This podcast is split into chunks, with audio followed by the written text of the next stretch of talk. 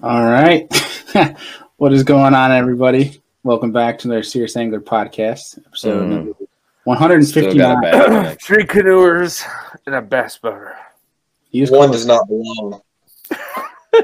That's true. Me. Did you say your audio is bad again, Zach? I can't even understand. Can one of y'all relay what he's saying to me? Can you hear him? He sounds like a helicopter. Can you hear me now? You sound okay, and you're not talking yet, so I can't hear you. I've been talking. Oh, God, he sounds like a helicopter, too. All right, Zach, back out. Back out and join back in. I heard that really good. Go on, I'm drunk.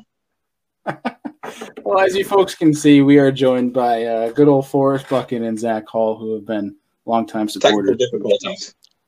Yeah, Zach is having a lot of difficulties.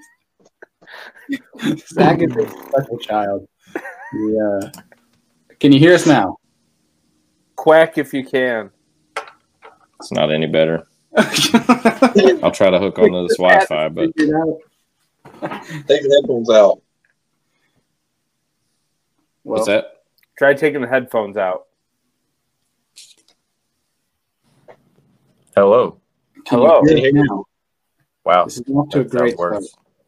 Take the headphones out. He unplugged them. Oh. Good grief. Somebody call Zach. Yeah, I may have to sit this one out or something. Really can't hear anything y'all are saying. That's funny because you're clear over here. Yeah, you're clear as day. Hold on. We're going to call Zach over here. I pay way too much for this dang phone bill for this to be doing this. My phone gets like 4 bars of service, and I've got like 6 bars right now. That's how good my service is, but it still sounds like this. It's got to be Sprint. Oh, man. It's Forrest, are you signing to him right now? I highly encourage those who are listening to this to watch this episode. I'm clear. Okay. Now y'all sound good. Now I can hear y'all. Perfect. That's right. Now you can magically hear us. I don't know. It doesn't make sense. I have really good service here. But every now and then y'all sound like helicopters. Well, folks, as you guys can see, tonight's podcast... Well, I should say today's podcast. Rated R. I wouldn't say rated R, but it's not a serious podcast. It's not a serious angler. It's what we want to start calling the serious danglers, and trademarked by Zach. I'm offended. Nude canoer, stop. Quiet, little rocket man.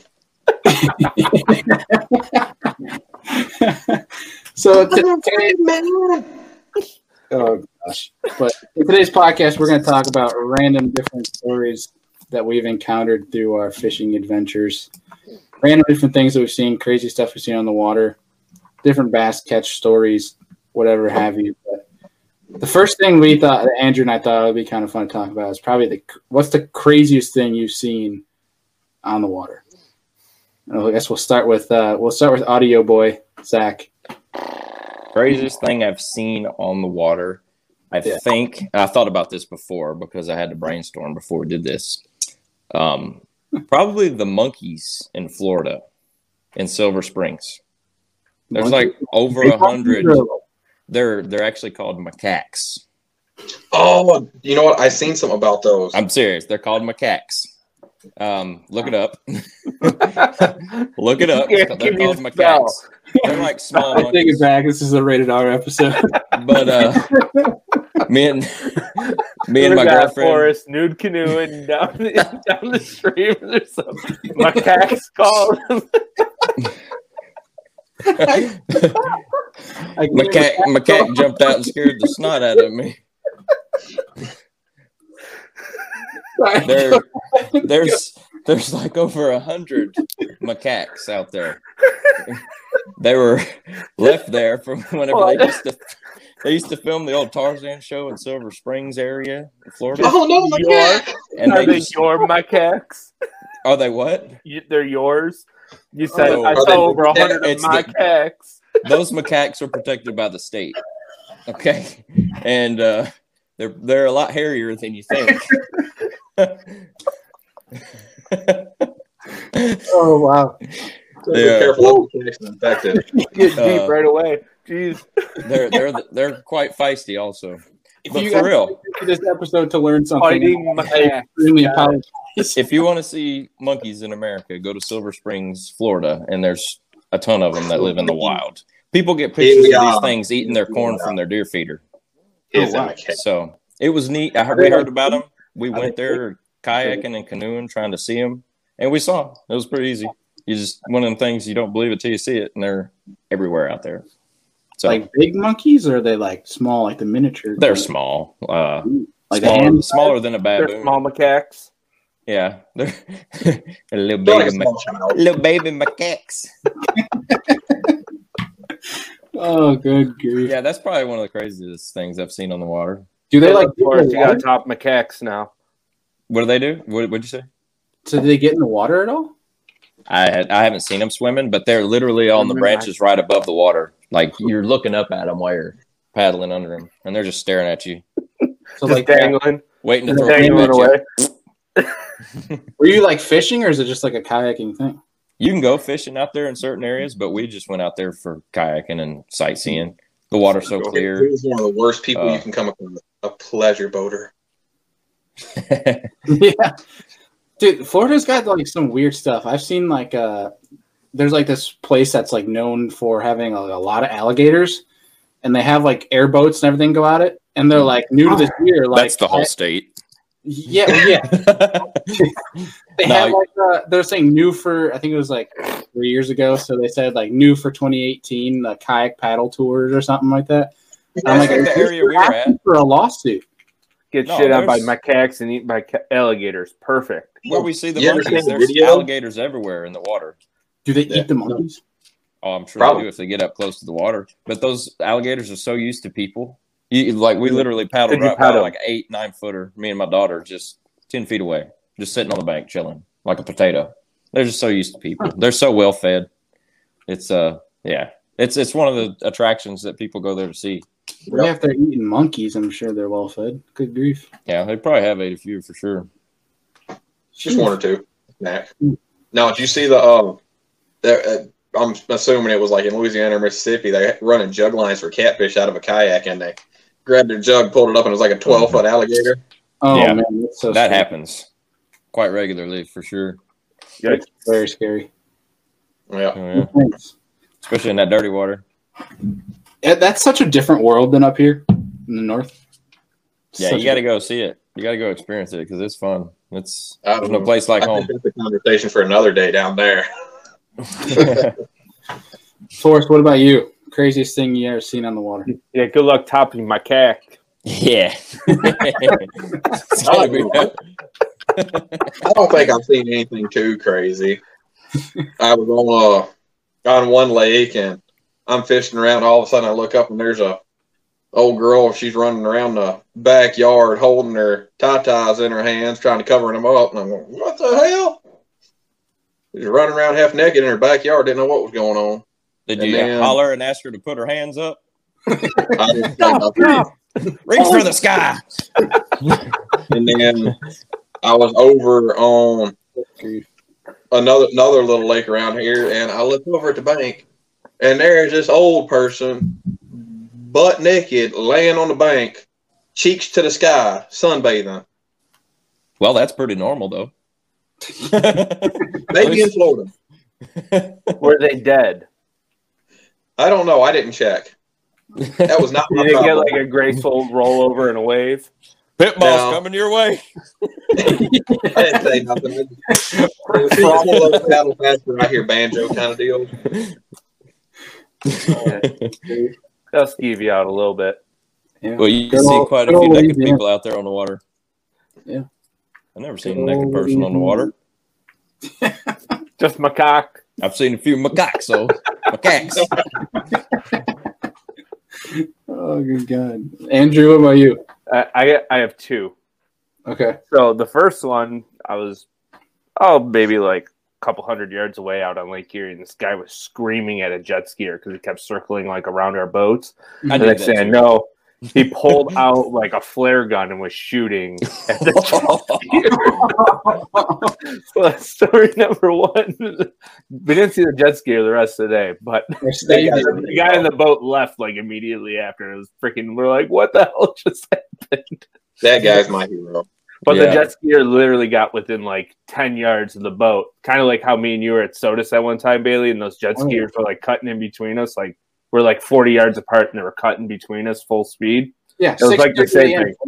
Jet skis flying by. Oh, I hollered at him, and the guy was like, look. Those jet skiers were running their mouths to me. Oh, yeah. I let him have it. He was like, duh, duh. I didn't answer anything because if they got close enough, I would have called a murder charge. I was going to drown somebody. Yeah, self-defense. You're on a kayak. They have a motor vehicle. You'd win all day. But second craziest thing, I was fishing in a not-so-good part of Buffalo, like Berry Street area, night fishing for walleye. The spicy part of Buffalo? Yes, the very spicy part of Buffalo. And we've had cops come down there and say, people probably should not be down here past like 9 o'clock at night because there's just drug deals and like prostitution stuff that happens and stuff. It's kind of skeevy. But anyways, fast forwarding to the part of the story, my buddy Tim literally set his live bait down and a rat came out of the rocks and was eating live bait. And as he didn't even notice, he went to go lift up and he hooked the rat in the mouth. And cast the rat out into the river. Oh, I mean, it wasn't just like a little rat. It was like a full-size chupacabra, like 20-inch rat, like one of those big bastards. That's what them walleye are on that rat pattern in Buffalo anyway. Yeah, they probably are, honestly. But yeah, it was 1 a.m, just it's like, what the hell? There's this big dead rat hanging off his line. That's disgusting. Nuts. Yeah. What the hell? Yeah. That's crazy. Yeah, so those are my two crazy stories. Bailey, it's your turn. You got to top us. Oh, well, I don't know if I could top all that, but I was just going to add on to Andrew's thing is driving down to the Safe Harbor sometimes. Some of the neighborhoods you go through are kind of sketch. I mean, you see, I've seen some projects are pretty rough. Yeah, that's a good part. But that's nowhere near that. This is like at night. Niagara River area where I was fishing. Mm. Okay. I think the craziest thing I've seen was probably one of the first days I ever had a kayak, and I went out to local lake on Canisius. And so I'm on top of the world because I'm like freedom, you know, I can get out by myself sort of deal. Freedom! And, like, this boat pulls up on me, and I don't think he saw me whatsoever because he's like 10 yards away.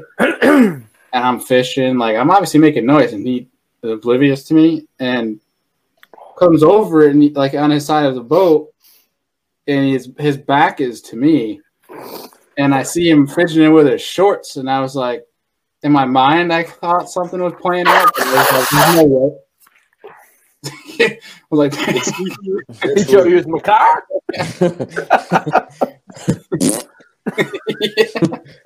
But he drops his drawers, leans his butt over the side of the boat, and drops a deuce right next to me, like 10 yards away. I could see everything. Good Lord. I start paddling the other direction. While you kept looking? I would be like, hey, mister. I would have scared him. I went, took the paddle, and I started going the opposite direction. He heard that. He pulled his shorts right back up, no white, nothing, and took off. Oh, cover's been blown. At that point, I at least was finished. Pitfall's coming your way. You should have paddled over it. Just gave him like a big old smack. That's a whole different thing for you. Yeah, you should have slapped your paddle in the water as hard as you could. Scared the snot out of it. Just like fully over, like just letting her rip, just wham. Just get a hollow belly frog right to the tush. You're lucky I'll like miss and I'll catch the turd midair. That's rough. There's been some weird stuff that happens in New York. I'm sure it's all over the place, but Probably. That's pretty nuts. I couldn't imagine seeing somebody doing that in HD out there on the water. That's nuts. Not something that I want to witness, but I think you got me topped. You can go see a monkey at the zoo, but seeing a grown man poop right in front of you, that's intense. You go to LA. Yeah. That's pretty intense. $500 for a kayak, $100 for a paddle. Seeing an old man shit in front of you on a boat, priceless. Priceless. Good grief. Oh, man. Well, Zach brought up a good one. Is the story of the first big bass that you ever caught? Like, I guess, like big bass, like fish, like a bass fish, like bass, like the first bass you caught where you're like, dang, they get that big, like that kind of reaction. You know what I mean? Yeah. That's what I was going after. Yeah, where it's kind of like game changing for you, essentially. Mm-hmm. Who wants to go first? Forrest? Go, Forrest. You get to go first this time.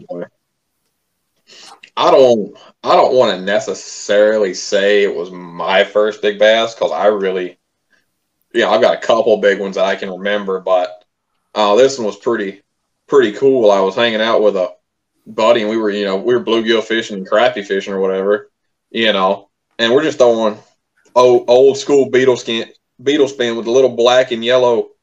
Oh yeah, I know all about that.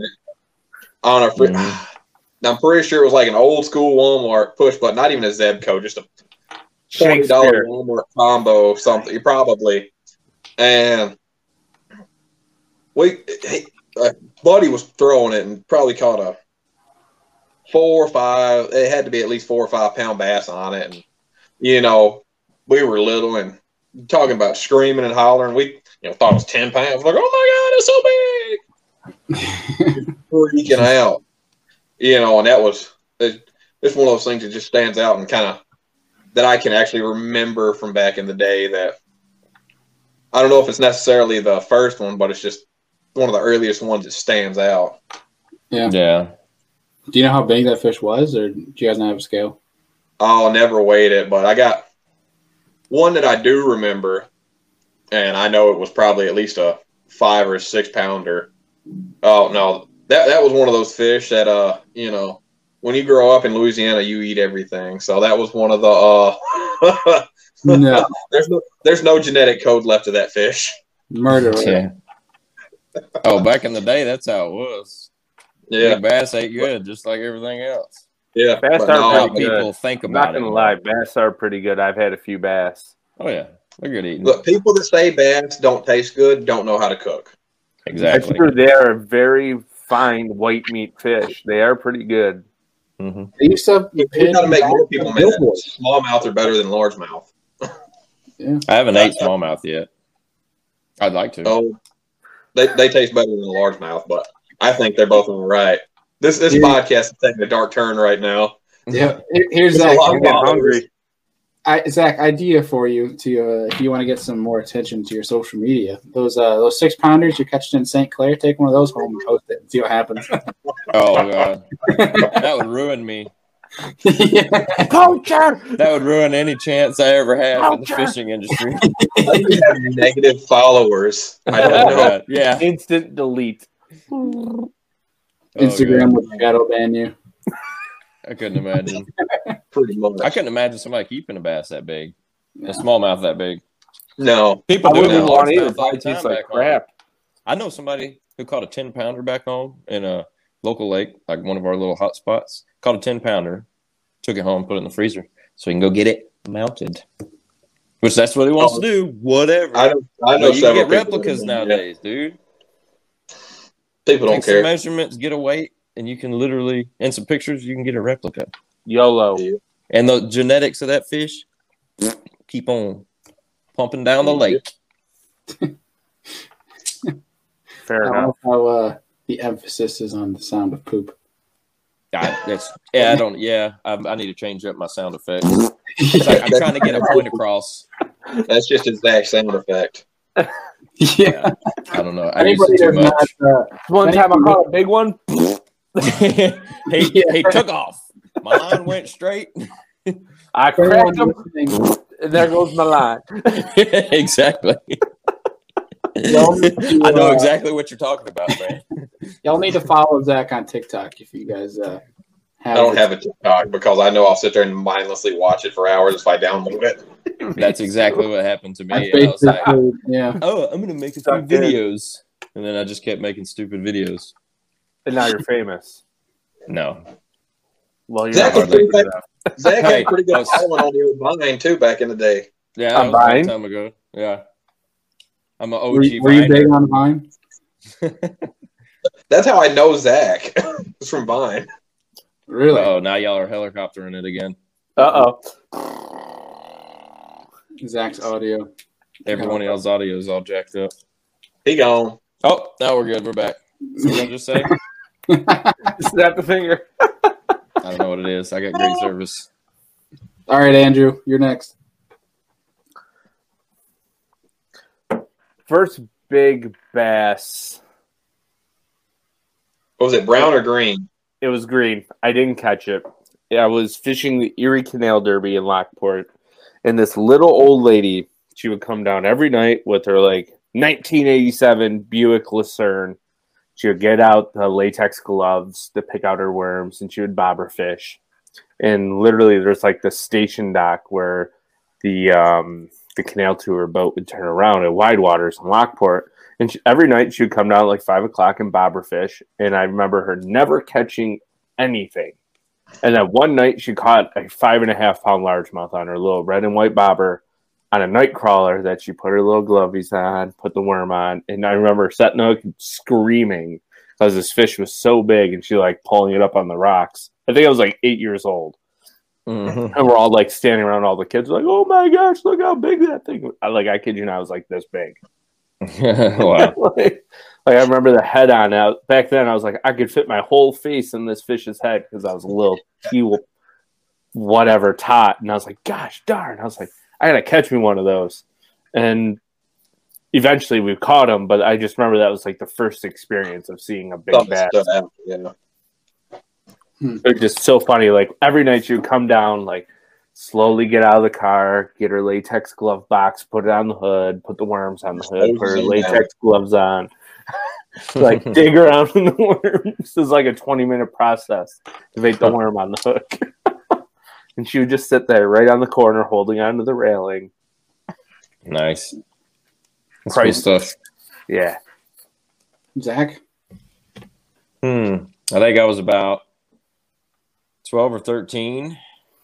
And my grandparents, my grandpa, he dug a pond out in a cow pasture and stocked it with catfish. And he would feed the catfish every day for years and go catch a few here and there whenever he wanted to eat some catfish. That's pretty much all he did with it, and cows drank out of the pond. Me and a buddy of mine, we rode our four-wheelers over there one day. We was going to go fishing, and then I was young. I wasn't into techniques or anything, but I always went bass fishing. I just wasn't the man I am today. You know what I mean? Well, Mr. BFL winner. Yeah. I went and caught some lizards, some of them green lizards off of my grandma's house. They're everywhere down south in Louisiana. And we went out there, and we were going to use lizards for bait that day. Where are his earrings? Yeah. They got the male's got the big old throat patch on them. I think they're called anoles is what they're actually called. Anoles. Yeah. And went back to the pond. And I remember I don't even know what kind of hook I had. It probably was a straight shank little perch hook. And dude, it was a gold perch hook from Walmart. It was a gold perch eagle claw 2-aught with the line leader tied on with the snell knot. Most likely, it probably had a snap swivel or something. You know, it was basic. I was a child. I don't know about Zach, but I know down south the hooks with the snell line leaders already on them were not a thing. Really? I've never seen those until I moved up here. Yeah, I never heard of a snell knot until I got up in Alaska. But anyways, I was back to a Zebco 33, and I was slinging that. I slung that joker out there. I think it was the first cast at that lizard, and it hits the bottom, and a fish takes it. And I remember trying to set the hook and reel, and my drag was screaming, and I was like freaking out. My buddy was freaking out, so I just took off running. And I drug the fish on the bank, and it was just a giant bass. Okay. Well, that's not too far of a walk from the pond to my grandma's house. And I was like, I gotta go show my papa. I'm running through the field with this bass, and it's just flopping everywhere. And it was huge. Like, I remember running to his house, and I was so tired from carrying that fish. And my grandpa came outside, and he saw it, and he was like, oh my God, that's like an 8-pounder. And we didn't weigh it or anything, but just him saying it was like an 8-pounder, and me being so tired, like, that could have been an 8-pounder. I don't know. Thanks, I just remember it being huge. And I remember I ran there so quick and ran back, and I went and put it back in the pond, and it swam off. Like, it felt like it was out of the water for 20 minutes from the time it took me to get there and back, but apparently it wasn't that long. My adrenaline was pumping. I was a kid. That was awesome. Sweet. Isn't that kind of funny, though? Like, when you look back on yourself younger as an angler or whatever it might have been in your life, where you're just like, wow, what an idiot. You're just like, yourself. Well, so, I mean, you're just very uneducated. Yeah. You know what I mean? Like, on proper ways that we think is, or things that we think is proper now for catching bass. Oh, yeah. Well, think about if you fast forward to today, what would we do as an 8-year-old? We would hold the fish in the water, maybe, or on the bank at our feet, and we'd be trying to call all of our friends and take all the pictures and send it to all of our family members. Mm. You probably took less time running to Papa's house and then releasing it than we would do in modern day technology. Taking pictures and videos and going live and yeah, there wasn't no breaking out a camera and taking pictures of fish, because I don't think anybody had a camera. I mean, they probably did, but the old Polaroid wasn't the first thought. It was just like, it's awesome fish. Go put him back. That was it. Heck yeah. Simpler times. Yeah. Mm-hmm. Yeah, no. Every day is simple for Forrest. Forrest and his nude canoe. Nude shows up to work. Nude canoeer in his Mountain Dew. I don't know what's more concerning. Like, the fact that y'all are thinking about me being naked in a kayak, or... Negative. What? I don't know what's so concerning there. Should I be flattered? Should I be concerned? I don't know. Both. I'm still thinking about that guy pooping off the side of his boat, not knowing people are watching him. That is, as long as I don't hear banjos, I think I'll be safe. See, maybe. Weird to me is why he didn't like do it in the middle of the lake, because like I was fishing docks, which this lake has houses around the entire shoreline. That's weird. Yeah, when I gotta use the restroom, I usually like go out a couple hundred yards, like, or at least 100 yards. Yeah, I don't know what his logic was, but it wasn't very good. When you gotta go, you gotta go. Yeah. I'm just gonna put my anchor down right here in 14 foot of water and crop and let her rip right in front of this house, probably like his ex-girlfriend's house, and hoping she was outside. Hey, look, it would work great nowadays because you got the trolling motors with the like the heading way or the remote. Yeah. So you just jump off the back and hold on and put the poop trail. Look, I don't know, Zach, have you ever been on Toledo Bend? No, I've never been on Toledo Bend, Forrest. Yes, I've been on Toledo Bend. On the north end or the south end? South end, mainly. So, where it's clear? Some areas, yes. Not where all the stumps are. There's a lot of stumps. Is there? I don't know. Yeah. Have you ever been on Toledo Bend, Forrest? Hey, Forrest, have you ever been on Toledo Bend? No, never. No, honestly, there. I can't tell you what the north end's like because I haven't ever been up to it. So there's some stumpy areas on some south end, standing timbers. I don't know. But wherever they host the Bassmaster out of, usually I can't even think of the name of it. It's like a dead end. Cypress Cove. Cypress Bend. Something like that.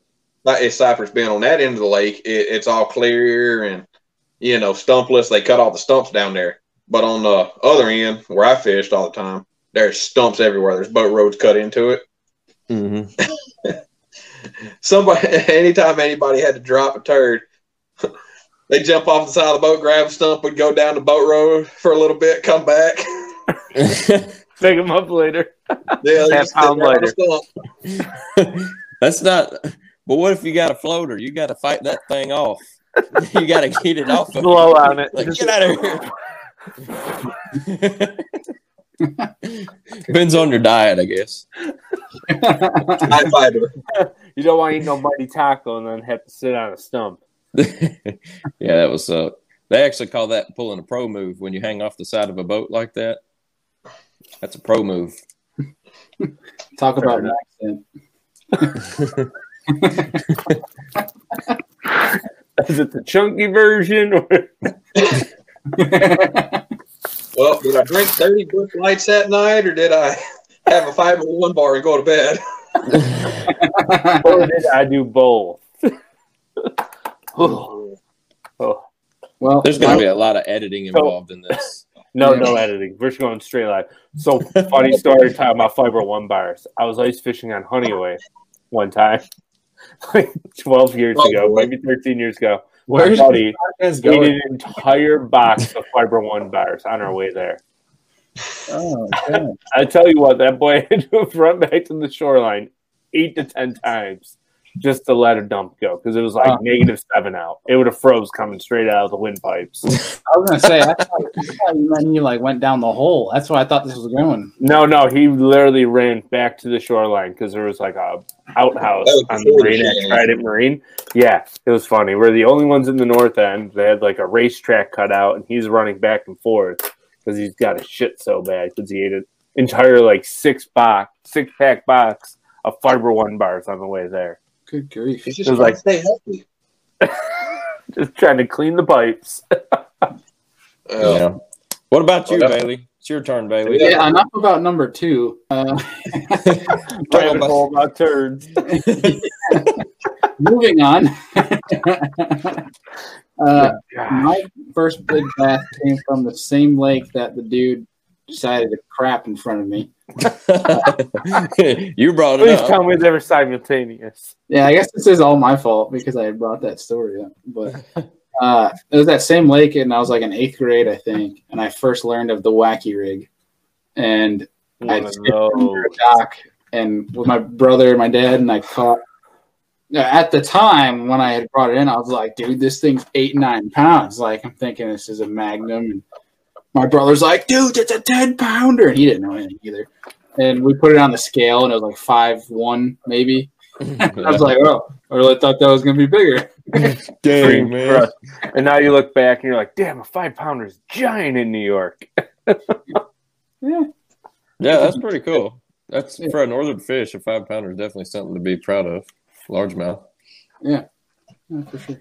But yeah, I don't know if it's because I've lived up here longer than I have down south, but I've caught more 5 and 6 pounders in a year up here than I have down south. Dude, in a general sense, there's like more quality fish in a lot of these lakes up here. Consistent quality fish. You know what I mean? I think it's kind of consistent down there as well. I think there might even be more bigger fish down there. I just think they live longer, so they get smarter. I don't know. I feel like if I knew what I knew now and went back down south, I probably, triple the number. No. So you're a G. Take your spy baiting self down south and see what happens. See how many dumps you catch. Look, I'm telling you, the lake that I grew up on, it was a ledge and a hump fishery, and it would probably do good.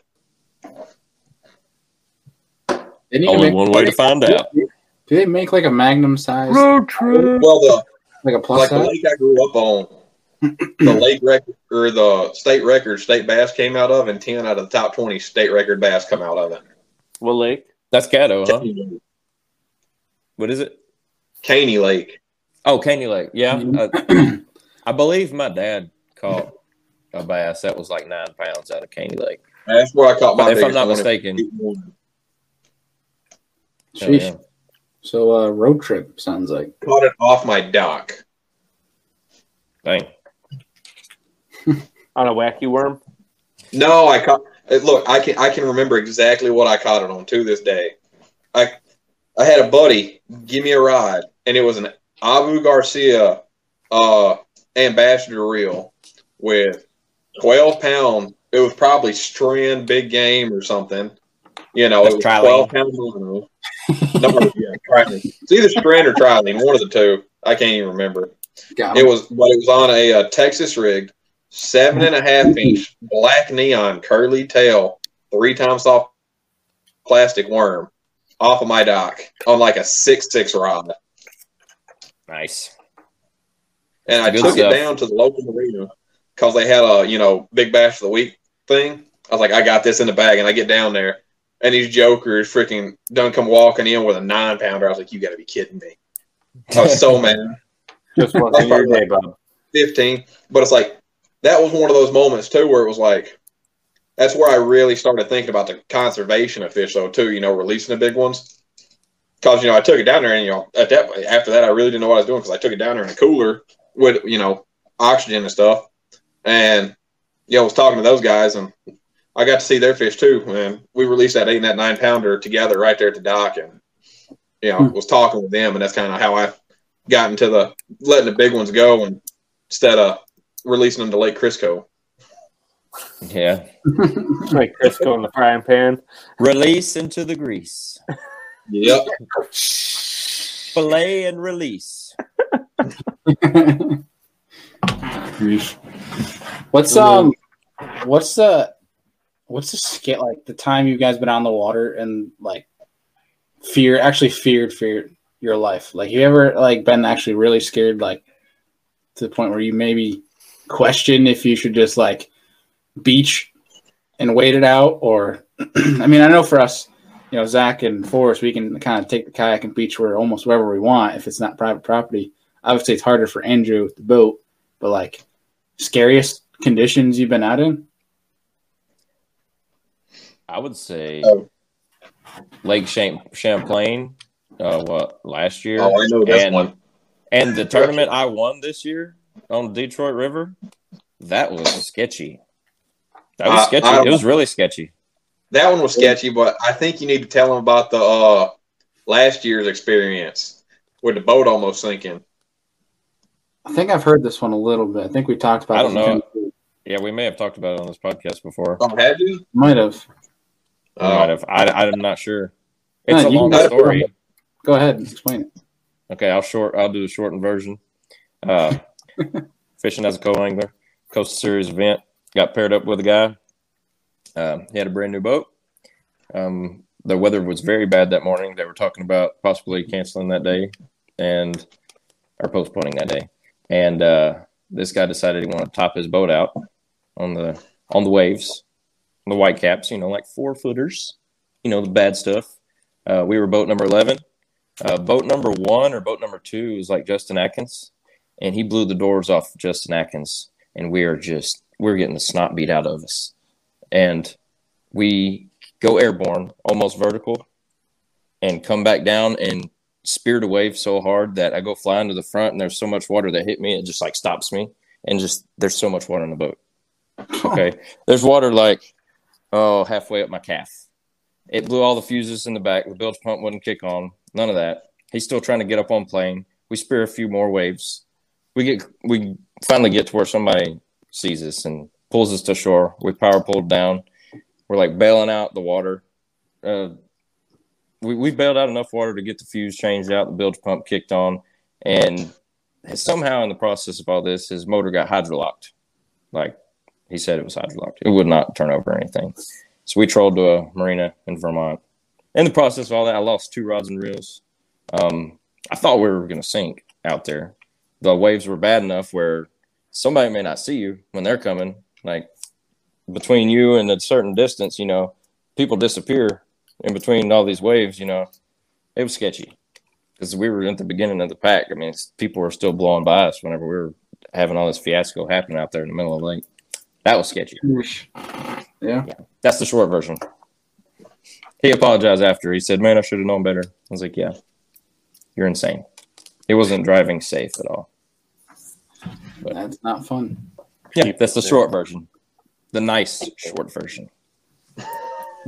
That's it. Yeah, no thanks. Yeah. Big fear. Yeah. Well, same situation this year and on the Detroit River fishing Lake St. Clair. Got paired up with a dude who was very methodical. Very smart. We went slow, got through some extremely horrible weather. And of course, obviously it worked out, but yeah, he was a super cool dude. He knew what he was doing. I felt safe with him, but that was some bad, bad weather. Very bad weather. Forrest, how about you? Oh, I've had a couple sketchy moments. You're just mainly sketchy yourself. Exactly. Huh? What? I said you're just sketchy yourself, so I expect it. Oh, absolutely. No, we was out on just one of the times was two different times. I was out on Toledo Bend, and I got a 17-foot aluminum express boat with a 80-horse Yamaha on it. Nothing crazy. And the one day I'm out here running catfish lines, and it's probably 3 to 5 footers out here. I got water covering my ankles, dragging in, freaking, running my hooks. And I think I wound up with a 60-pound blue cat that day, but I was not sure I was coming back. And then I ran over to the Texas side and checked the rest of my hooks. And I was just like, this was stupid. I don't know if I'm getting back. Okay. And I made it back that day. And then another day, me and my cousin were out, and it wasn't bad out, but we were screaming back, in the aluminum boat. And the way that boat road does, it cuts back around to go back the other way.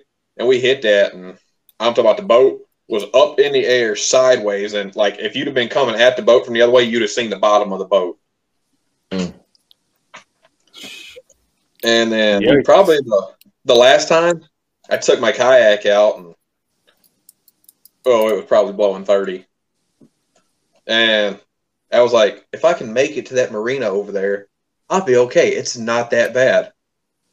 It was that bad. Yeah. I'm talking about waves coming over the front, wind is ripping. It's like, it was so bad. It's like, I finally got over there. I pulled it up on the bank and walked a couple miles back to my car. Like, I thought I was going to die that day. I was sketched out. And It's hard to turn around in that situation, too, because if you turn around at the wrong time, you flip. Well, yeah. Because I was going with the wind, so it was a half-ass okay. But, like, if I'd have turned around, there would have been no way. Would have been no way. You would have been going backwards. Yeah. Well, I got lucky out on Hemlock Lake one day. Out this way, and that lake has nobody, like it's a nature preserve or whatever, so there's no houses around it. I was out there one day and probably 3 to 4 footers. It's like I was out there, it was slick calm, and all of a sudden that wind picked up out of nowhere. Mm-hmm. I was doing 5.5 miles an hour across the lake, riding waves with my bow and my kayak 2 foot off the water. Mm. Fun. Luckily, it was blowing the right direction, so I was surfing back to the car. Yeah. Definitely got to plan according to the wind in the kayak. Sometimes it's tough. No, got lucky that express boats are guaranteed sink proof because we almost sunk one in Texas one day. Crappie fishing. Sheesh. That was my own damn fault, though. Once again. Yeah. I've learned the lesson the hard way, being an idiot with a kayak especially. Not checking the weather, especially if you're going to do an all day and not, glancing in the afternoon. Early spring, like a few weeks after ice out, I was on Cayuga, and I launched at Union, and I made my way almost all the way up towards the mudlocks. So Zach, that's like what for us? Maybe 3 miles. Roundabouts, yeah. And Cayuga runs north south, and I didn't check to see that there had a front come through. And it switched to a hard south wind at like 15. So 15 on south on Cayuga is bad. And basically went out from the bridge to go back to make my 2 hour trek back and fish my way back. It was met with like about 3 footers at least. Mm. That was took me I think 4 hours to get back. Oopsies. Yeah, it should have been even maybe an hour and a half to get back. That was scary. Yeah.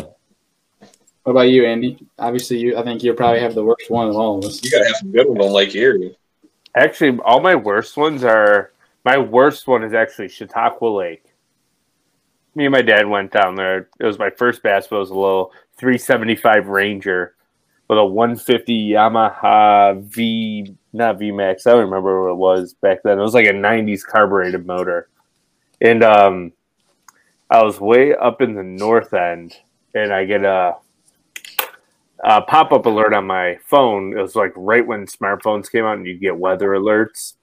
Mm-hmm. And there was a tornado warning about a mile from where I was.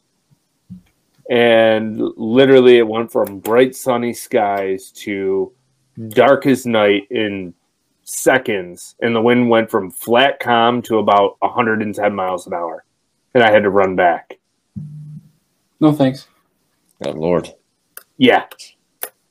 I remember it was blowing so hard out of the north, from north to south, that if I went into idle, that my boat would get blown backwards. So I literally had to be on the throttle the whole time, and it was a hand throttle. Mm. Oh, those basically, at that point, I had no choice but to literally ride it out in like the middle of the lake in a bay or a cove. So because I couldn't get it to a dock because it was blowing so hard. So I literally just sat there like driving circles or keeping the nose in the, I don't remember. I was so terrified. But yeah, I have a picture of it on my phone somewhere. You can see like the funnel cloud descending into the hills like a mile north of me. Yeah, it was not good. Yeah, Lord. I don't know how you would get the boat on the trailer at that point. No, we literally put our rain gear on because it was raining so hard, and literally just like took shelter somewhere where it wasn't blowing nearly as hard and just waited it out. Sheesh. That's all we could do, or beach it. But I was like, I'm not beaching this 1991 relic of a bass boat I have because I just bought it a week ago. Yeah. Yeah. So rode it out. Yeah, that was terrifying. No thanks. Lake Erie, like 6-foot waves in Lake Erie don't bother me because they're so spaced out for the most part. That was terrifying because it was blowing so hard and the waves were about this far from each other. Mm. And I had no experience driving a boat. So it's like, oh, what do I do? Yeah. Yep, no thanks. Yeah, that was one of the most terrifying moments of my life. I'm sure it was. Yeah. Any other topics that you guys can think of before we start? How about maybe like a crazy fish catch, whether it's a bass or just some random species that was like, what the hell? Had something in Florida this past winter that we had caught. I caught probably the biggest pinfish. Pinfish is like basically a bait that you use for like snook and reds, and it's basically. I mean, the only person you need to tell is Andy. I know what a pinfish is. Yeah. So basically, I caught like a 10- and 11-inch pinfish, giant pinfish, and my brother and I were thinking like, hey, let's chop it up and we'll just use it for sharks. And I said, you know what, screw it. Like I took. I think it was, I don't even know how big the hook was because the sizing with circle hooks are weird. And basically just nose hooked it, took our Penn 6000 and hauled it as far as I could off this pier that's known for bull sharks and big tarpon and stuff like that down in Florida in Boca Grande. And it's like an hour later, it's pitch dark. My brother and I were going to stay out till like 2 or 3 in the morning. And the reel starts screaming, and there's no way I could stop it. I picked it up, felt the weight of it, and as I kept tightening the drag, my brother's like, "The drag sounds so loose," and I'm like, "Come try and tighten it," and he goes, "It's all the way locked down on a Penn 6000," and it's just screaming out. Nothing. I couldn't. Like I tried to pull on it, and nothing would happen. And we're about to lose like 400 yards of braid, like full brand new braid and. So I'm like, I have to grip him. Like I have to hold the spool. How warm was that spool when you touched it? It was very hot. Very hot. I bet. I gripped it and held it, and then it ended up popping off. But I sent it to some of the guides down there that I knew, and they're like, yeah, it was probably a pretty big bull shark. Because you could tell there was like frays all the way up the leader. So it was. He inhaled it. Yeah. Well, no, even just like from the tail hitting the line. Oh, yeah, too. So I probably hooked him perfect in the mouth, but his tail and his fins hit that. Fair enough. Yeah, I don't know nothing about shark. So. It was like 80-pound fluorocarbon, I think, we had on there. Look, I'm a virtual freaking Animal Planet freaking dictionary sometimes, I swear to God.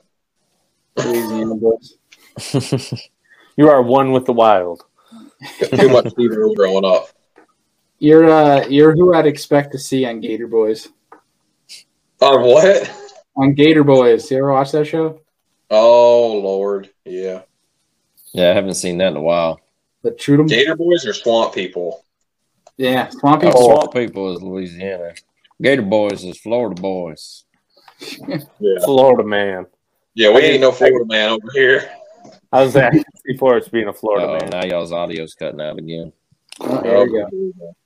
All right, made it like a half hour. Andy, it's your turn. Craziest fish catch. Do you have any fish jumping boat like Chris Johnson? Craziest fish catch. I can't understand anything y'all are saying. It just looks like y'all are all frozen. I caught like a 7-pound walleye at Burt Dam throwing a super spook. That's pretty crazy. Would have been great for Zach to hear it, but he has no idea what's going on. Like, I was like 12 or 13 years old throwing a Shimano. It was like some Walmart quantum spinning rod with a super spook, saltwater, silver and black. And this big fish inhales it and fought like crap because it was just this big wet boot of a walleye. But yeah, it was like a 7 or 8 pound walleye that ate a saltwater version super spook at Burt Dam in the middle of the summer. Yeah, walleye saltwater spook at the Burt Dam in the summer. Were you trying to catch I was like 11, 12 years old and had no idea what I was doing. All right, I probably would have taken a big pike, but no, I get this dumb walleye because the first one I ever caught, and it ate a super spook. Can't get mad at walleye for not being 7 pounds. What was that? So you can't get mad at a 7-pound walleye for your first one ever.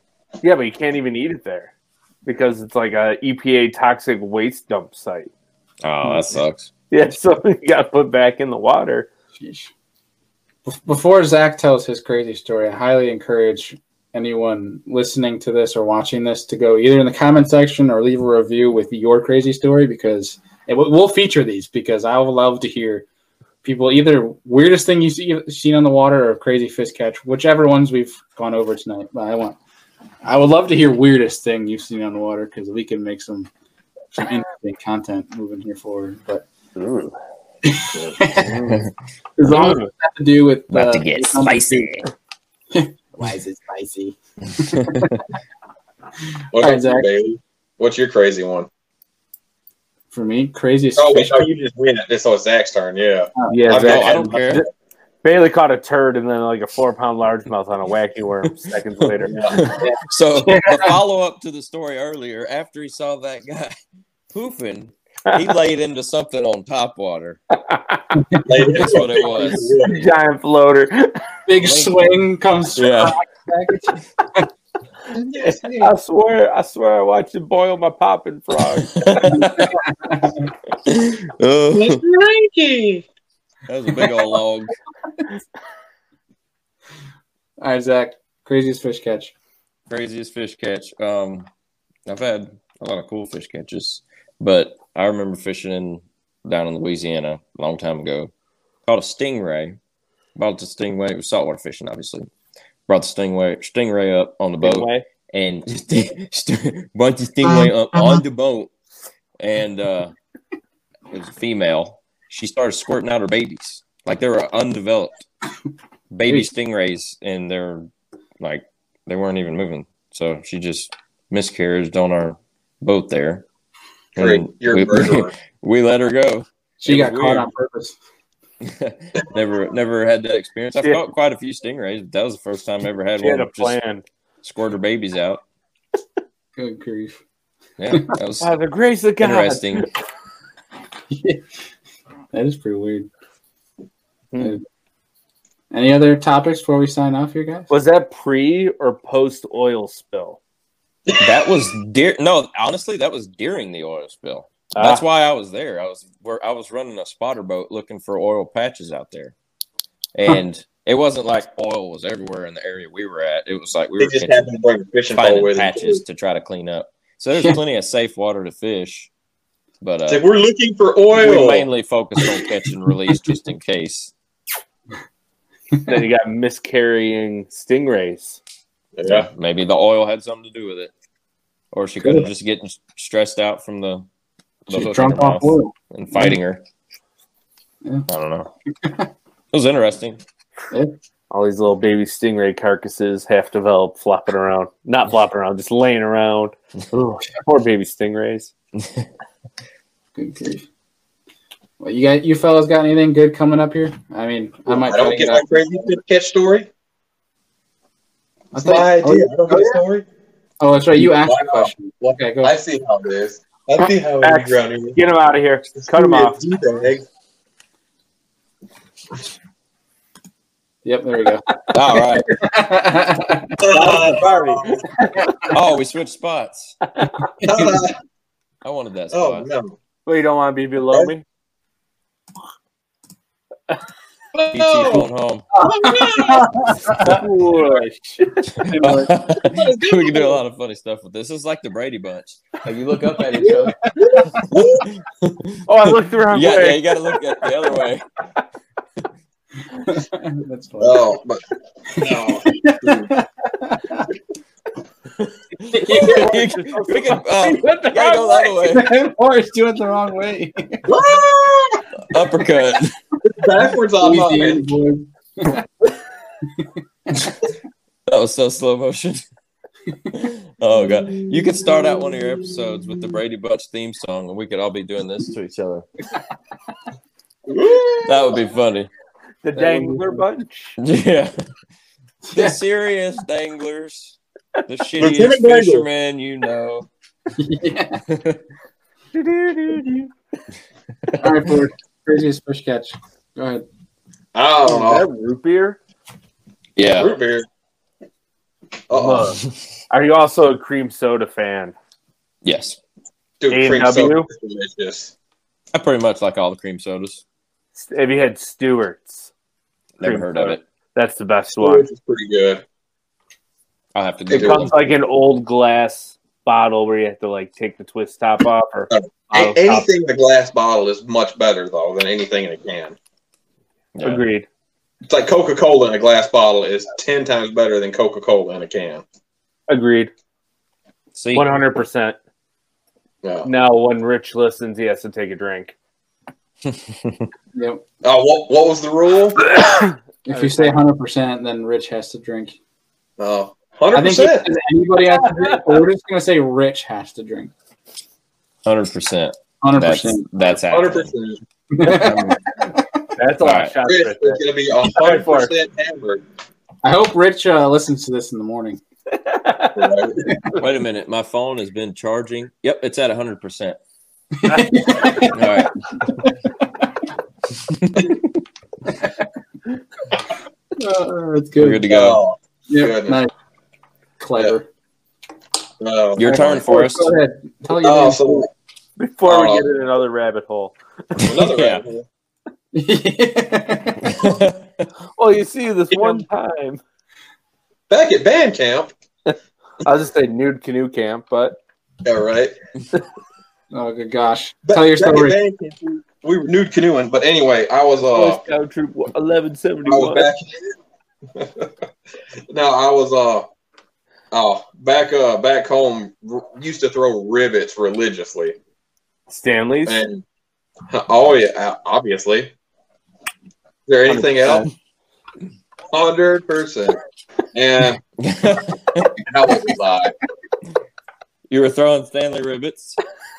I'm probably 14 on 100% floor carbon. Stanley rivet frogs. And I start reeling it through the pads, and all of a sudden I see a giant weight come up behind this thing, and I'm giddy as a schoolgirl. I'm freaking out. I'm like, oh my god, it's a 10-pound bass! It's huge. 100%. Was your hookup ratio 100%? 100%. Have a bad morning. I like the gold ribbon tomorrow. One of oh, go ahead. So I slow it down. This is blah blah blah, and all of a sudden, boom! And I freaking lay the wood into him. and I'm freaking out because I have no idea what it is. I think it's a giant bass. It's fighting hard as hell. Oh, I already know what it is. It's the hardest fighting fish I've ever caught. And I get it to the boat, and it's a it was probably a 8 to 10 pound choupique. Yeah, I knew it. They'll do that, man. And which for anybody up here, or well, any of our northern folks, bowfin, a dogfish, or whatever, but down south we call them, you know, choupiques or grinnell. And that thing just choupique with a C, like C-H-A-U-Q something another. It's spelled C-H-O-U-P-I. That dang Cajun spelling. Q-U-E or something like that. It's like it's spelled both. There we go. Choupique macaques. That's the title of this episode. Choupiques and macaques. That's the title. There we go. And pulling a pro move. And all other shenanigans. Yeah. And like I probably freaking had a heart attack though. Yeah. Seeing that big old thing. I've set the hook on many choupiques only to come back with some frayed line or just a little weight and just like, oh my God. Because you can see them. You can almost see them down there. Like in early spring, almost near the spots where the bass are bedding. And you can kind of see some fin action, but the water's dirty and you can't tell if it's a bass or a choupique. And you flip a jig up in there, it's a choupique. I'll tell you what, they're annoying to catch because I don't like getting them off the hook or bringing them in the boat, but they are fun to catch. They're mean little buggers. Stupid, man. Yeah. Speaking of ribbits, one of the biggest bass I've ever seen airborne, come airborne after a lure in my entire life, probably 6-7 pounds on a ribbit. I missed it completely, but dude, that thing was so huge. I had to jump completely out of the water. That was awesome. I hate it when you're frog fishing and they literally just below the slopping jump over your frog. Oh, yeah. What are you doing? When I was down like a 4-pounder every time. Yeah. No, I was telling. When I was down at Chick during practice, I had two of the biggest fish I ever seen in my life jump over my spook. Like literally that's like nuts. A breaching whale over my spook. Yeah. No, probably one of the biggest fish I've ever caught. I caught it on believe it or not, it was a Zoom speed crawl. And throwing it top water. Throwing it just slow roll. Yeah. Slow rolling top water, like a 6.5, 7-pounder just come up and munched it. Yeah. So I had to tell you about this later, Forrest. There's a little creek that I think Bailey would enjoy too, but we used to go there. Remember the old FLW lizards that were like green pumpkin with a chartreuse tail? Yeah. You could only get them at Walmart, and they smelled like piss and vinegar. But we used to throw them on those hooks I was telling you about, the snell knots, weightless in this creek, and cast them and skip them up underneath bushes, and we would catch like 16 and 19 inch smallmouth on them. Nice. Years here. You're like, what the? And it'd be a big smallmouth come shooting out of these bushes in like 6 foot of water. Not 6 foot, like 6 inches of water. Yeah. That's crazy. That is pretty crazy. It was a cool little spot. I'll have to drop you the GPS pin so you can take your canoes there. Now, how much pad fishing have you and Bailey done? Pan fishing? Pad fishing? Like lily pads? Yeah. Fair share. Yeah, that's probably one of my favorite things to fish, just because it's like you could see like a fish either sitting under the pad almost where he's moving it, or you'll see him and you'll stop it right on the edge of the pad, and they'll freaking bump that pad and send it flying. That's just fun. Yeah. And it's just like a big game out there. Watch them just come barreling out of the water after it. Mm-hmm. Yeah, I mean, one of our local lakes here, Canada Ice, and I don't mind talking about it just because I don't fish anymore. The south end has great pads throughout the summer, and that butt used to be crazy. I mean, I don't think it's much anymore. I've never tried it, but you could throw a frog all day long down there. There's some it's like I was down there earlier this year, and it wasn't really paddy. It was just thick, nasty grass that didn't even look good. So it used to be a whole huge field of bright green pads. It was nice and clear. All you'd hear all day is pop, pop, pop, pop, pop. And you're like, That's one of the things I miss about fishing down south. It's just all the bush flipping and skipping under bushes and stuff in the pad field. We have pad field for days. I love bush flipping. I got a little sneaky lake I can bush flip. That's so much fun. A little sneaky bush flipping. With nice. Good grief. Oh. No, I think. Yeah. What's that for? I was going to let you finish up before we wrap up here. I was going to say another thing about the pad fishing back home. I was, in the boat, and I seen the pads, moving a whole bunch. I was like, what the heck? And I was fishing up this channel that probably wasn't 4 foot wide, through the pads. And I see the pads moving. I walk to the back of the boat, and I look down. There's probably 2 8-foot alligator gar. Okay. Come right across the back channel. Scared the shit out of me. I didn't know what they I didn't know any better back then. I was like, oh, my gosh. Didn't they do a River Monsters episode on alligator gar? Yeah. Oh, yeah. Where are you going to say that? I don't remember where it was at. It may have been Trinity River. Yeah, I think it was Trinity River. Yeah. Because that's the mecca for alligator gar. Yeah. But you're talking about pads. Funny story. I fished a little pond. There's a lot of lily pads up in Alaska, believe it or not, on the southern portion of Alaska where I was at.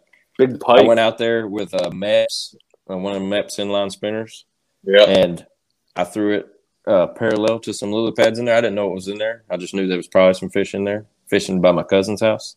And I remember reeling that thing on the edge of those lily pads and watching the lily pads just do, do, right behind it. A fish was bumping the lily pads on its way to it. 26-inch rainbow trout. Holy lily pads. That was awesome. Yeah. Never experienced anything like that. Those are angry mothers when they're coming to eat, too. What's that? They're angry little buggers when they're coming to eat. They'll crack anything to eat something. It was like a bass bite. It was a complete bass fishing scenario. And it was a big rainbow trout, but that was awesome. You ever seen the Alaska state record bass?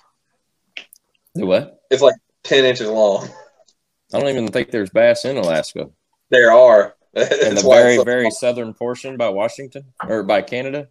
Something like that. But I seen a thing, and it was the state record bass for Alaska was 10 or 12 inches. It was tiny. But bass could survive there in some areas. I think they could. In some of the deep lakes. In the southwestern portion. That would be sweet. I want to go to Great Bear Lake. Northwest Territories, the lake trout fishing. I've never caught one. I've been wanting to, though. I've never caught a lake trout. Man, come over here. Bitsy bug jig. They're stupid up here for the most part. Yeah. Garbage eaters. Yep. Grease balls. And then what's your name? Bailey. They don't like balls. They don't like to bite for Bailey. No. That's for me today. What was the water temp? When I had first gotten out there, it was 44. 44 with the icebergs? Yeah, I'd seen icebergs in the middle of the lake. There was these 20 by 20 foot sections of ice. Really? But they were towards mid-lake. But as I went towards mid-lake, it got down to 41. And I think the lowest I found was 39. Jeez.